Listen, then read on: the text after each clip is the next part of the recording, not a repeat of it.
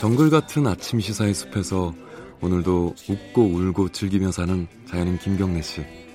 그의 하루 일과는 KBS 1라디오 김경래의 최강 시사를 진행하는 것으로 시작합니다. 어, 그런데 이게 무슨 소리죠? 아침부터 열심히 준비한 자연인 김경래의 밥상 같이 드셔보실래요? 후회 없는 아침 건강한 시사 김경래의 최강 시사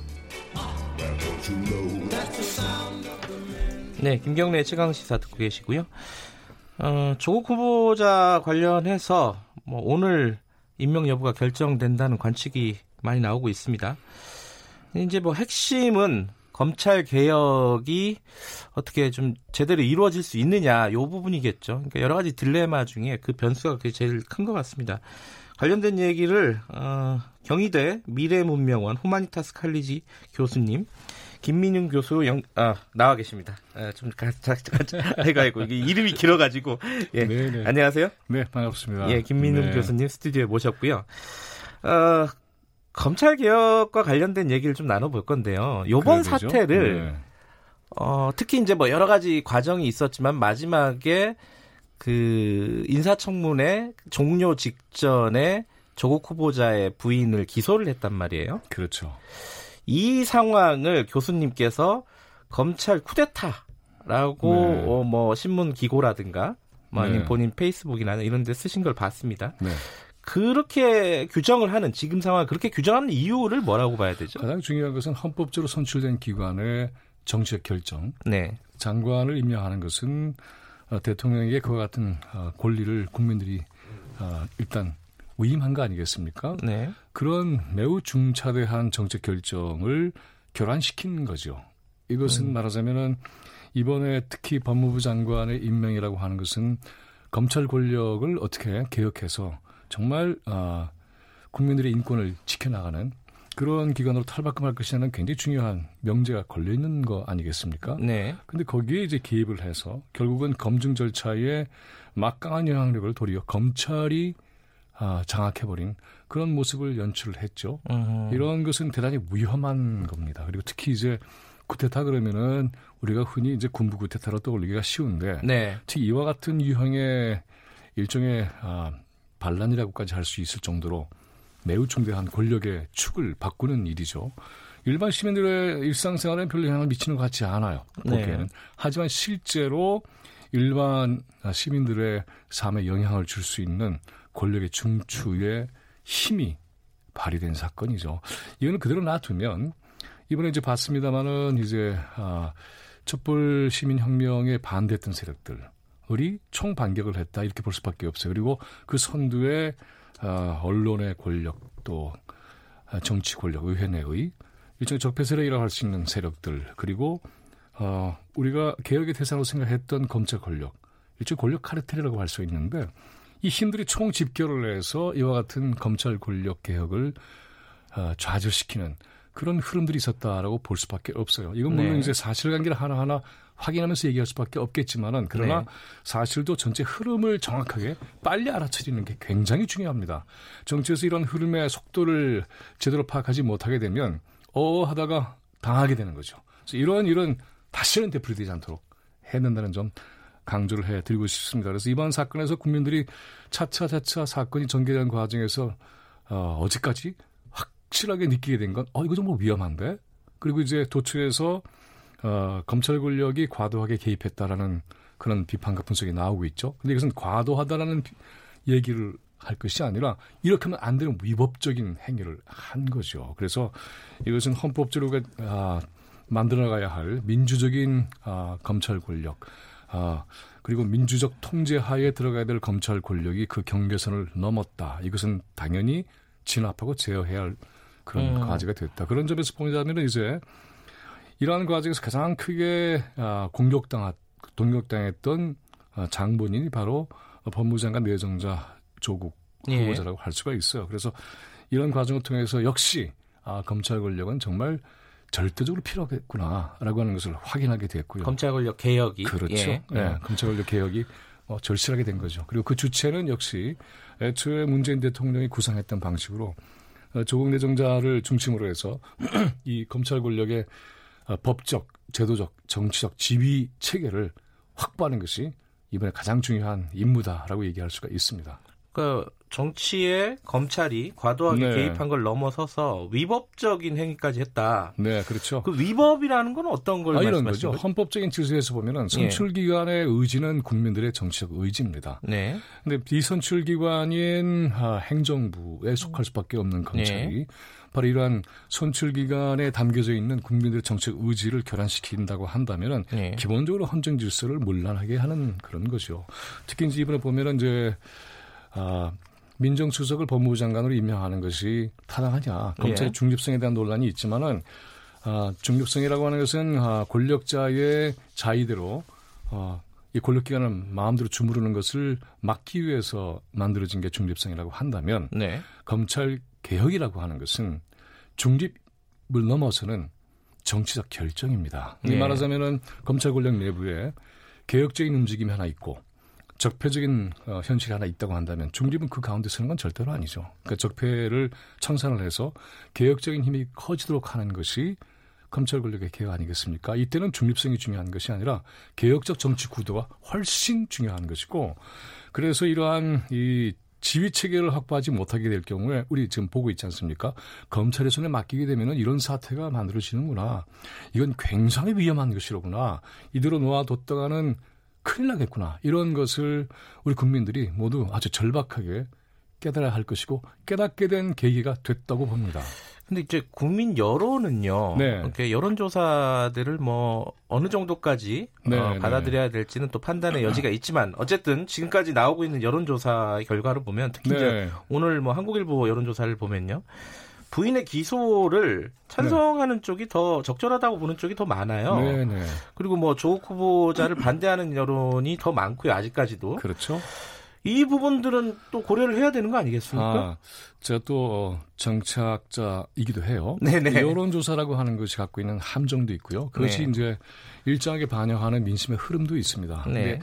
아, 이번에 보면 한 달 이상을 언론이 그냥 맹폭격하다시피 정보를 쏟아냈고, 네. 그다음에 조국 후보자를 공격하는 쪽으로 일반 거의 일방적으로 어, 언론의 구도가 만들어졌죠. 네. 이런 가운데서도 그 정도의 지금 보면 1미터의 어, 이 통계 조사를 보면 한 4.5%에서 5% 정도의 차이를 보이고 있죠. 그 네. 추세로 보면은 상당히 찬성이 추세적으로는 어, 성장해 온 것이고요.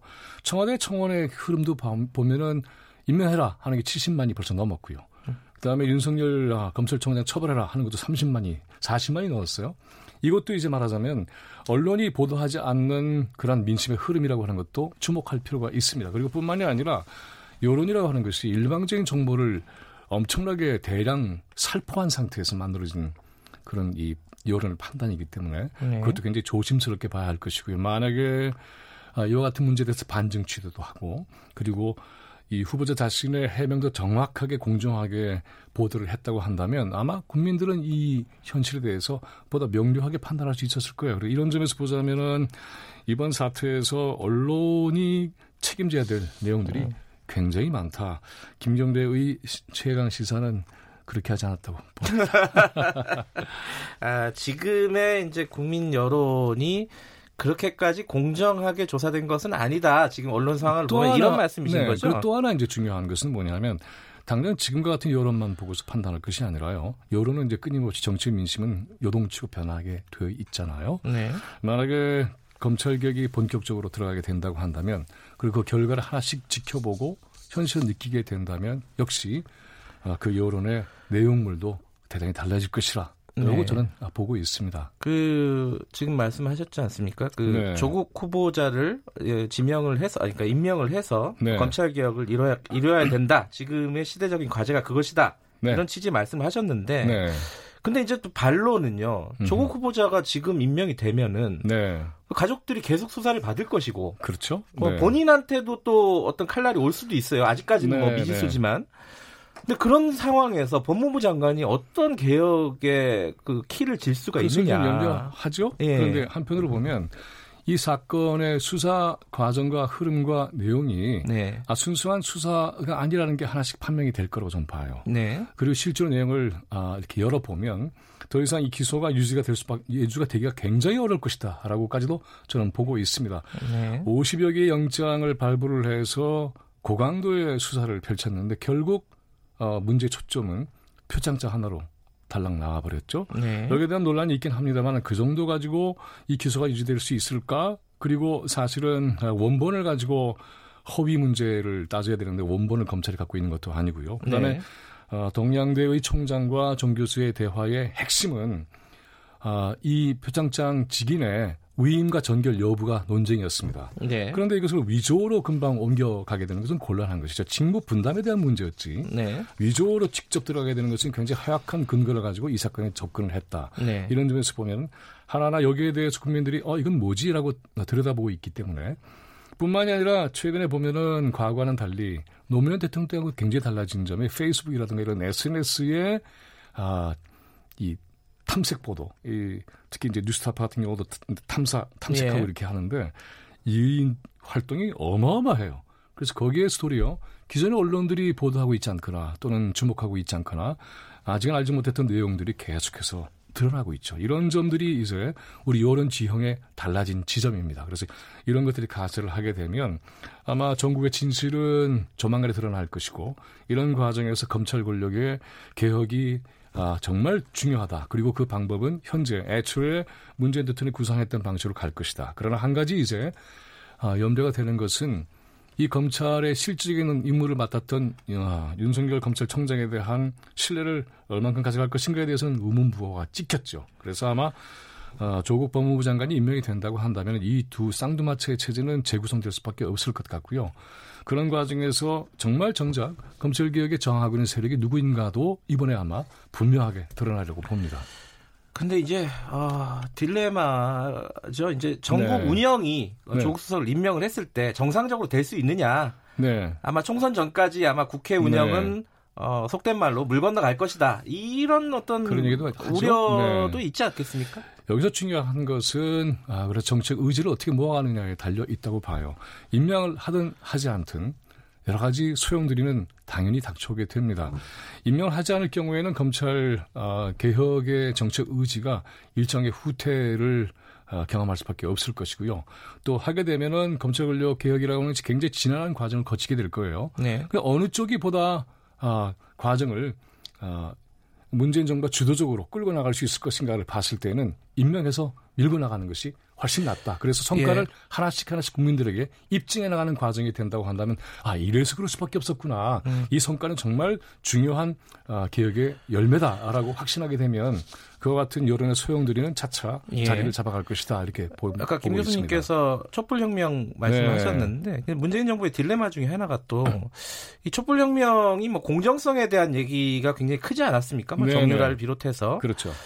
그이 지금 조국 후보를 임명을 하게 된다면은 네. 그런 어떤 공정성을 본인 스스로 좀 위배하는 것이 아니냐 이런 네. 어떤 여론들도 일부 있는 건 사실입니다.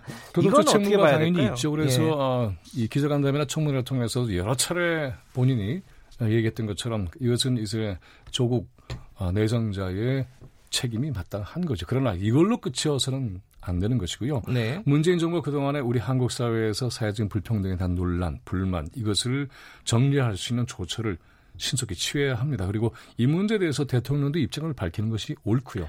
이렇게 해서 우리 사회가 겪고 있는 같은 일종의 계급적 갈등이라고까지 할 수도 있어요. 이번에 보면은 네. 그런 사회 경제적인 격차의 문제를 해결할 수 있는 애초에 우리가 기대했던 문재인 정부의 진보성, 개혁성을 확실하게 만들어내게 된다고 한다면 아마 이 역시도 이 전체의 아, 흐름 속에서 해결된다라고 저는 보고 있습니다. 결국은 이제 알겠습니다. 문재인 대통령과 문재인 정부가 이와 같은 의지를 얼만큼 힘있게 어, 관철할 것인가에 예. 달려 있겠죠. 아까 그 어, 조국 후보가 임명이 된다면은 검찰총장과의 쌍두마차 네. 요 지금 구도를 재구성할 거다. 그, 그 말은 쉽게 얘기하면 윤석열 검찰총장이 자리에 있기 힘들 것이다. 이런 말씀이신 거죠? 저는 쉽지 않다라고 봅니다. 예. 왜냐하면 애초에 이 구성은 이런 거 아니겠습니까? 검찰 조직이라고 하는 것은 어, 이와 같은 개혁의 정치적 결정을 어, 받, 받아서 예. 행해 나가는 일종의 제도적 수단이었어요. 예. 그런데 그 수단이었던 역, 수단의 역할을 해야 하는 검찰총장이 알겠습니다. 지휘 체계까지 장악해 버리는 바람에 이렇게 사건이 돼 버린 거죠. 그래서 이 지휘 체계를 정확하게 붙잡고 그 휘하에 어, 검찰이 네. 복종하는 방식으로 문제를 풀지 않으면 이 문제는 풀려 나가지 않을 겁니다. 그래서 검찰이 여기에 대한 장을 하게 되는 순간에 보다 고강도의 그러한 개혁 조처가 필요하다고 저는 보고 있습니다. 알겠습니다. 아, 오늘 뭐 어, 관측대로 임명이든지 네네. 뭐 낙마든지 결정이 저는 임명이 되리라고 보고 있고요. 예. 아마 임명을 통해서 새로운 계기가 만들어지고 전국의 새로운 판도가 짜여져서 새로운 담론이 만들어질 것이고요. 아마 이 아, 최강 시사에도 새로운 얘기가 시작될 것으로 보고 있습니다. 네. 알겠습니다. 고맙습니다. 네네. 김민웅 경희대 교수님이었습니다. 네.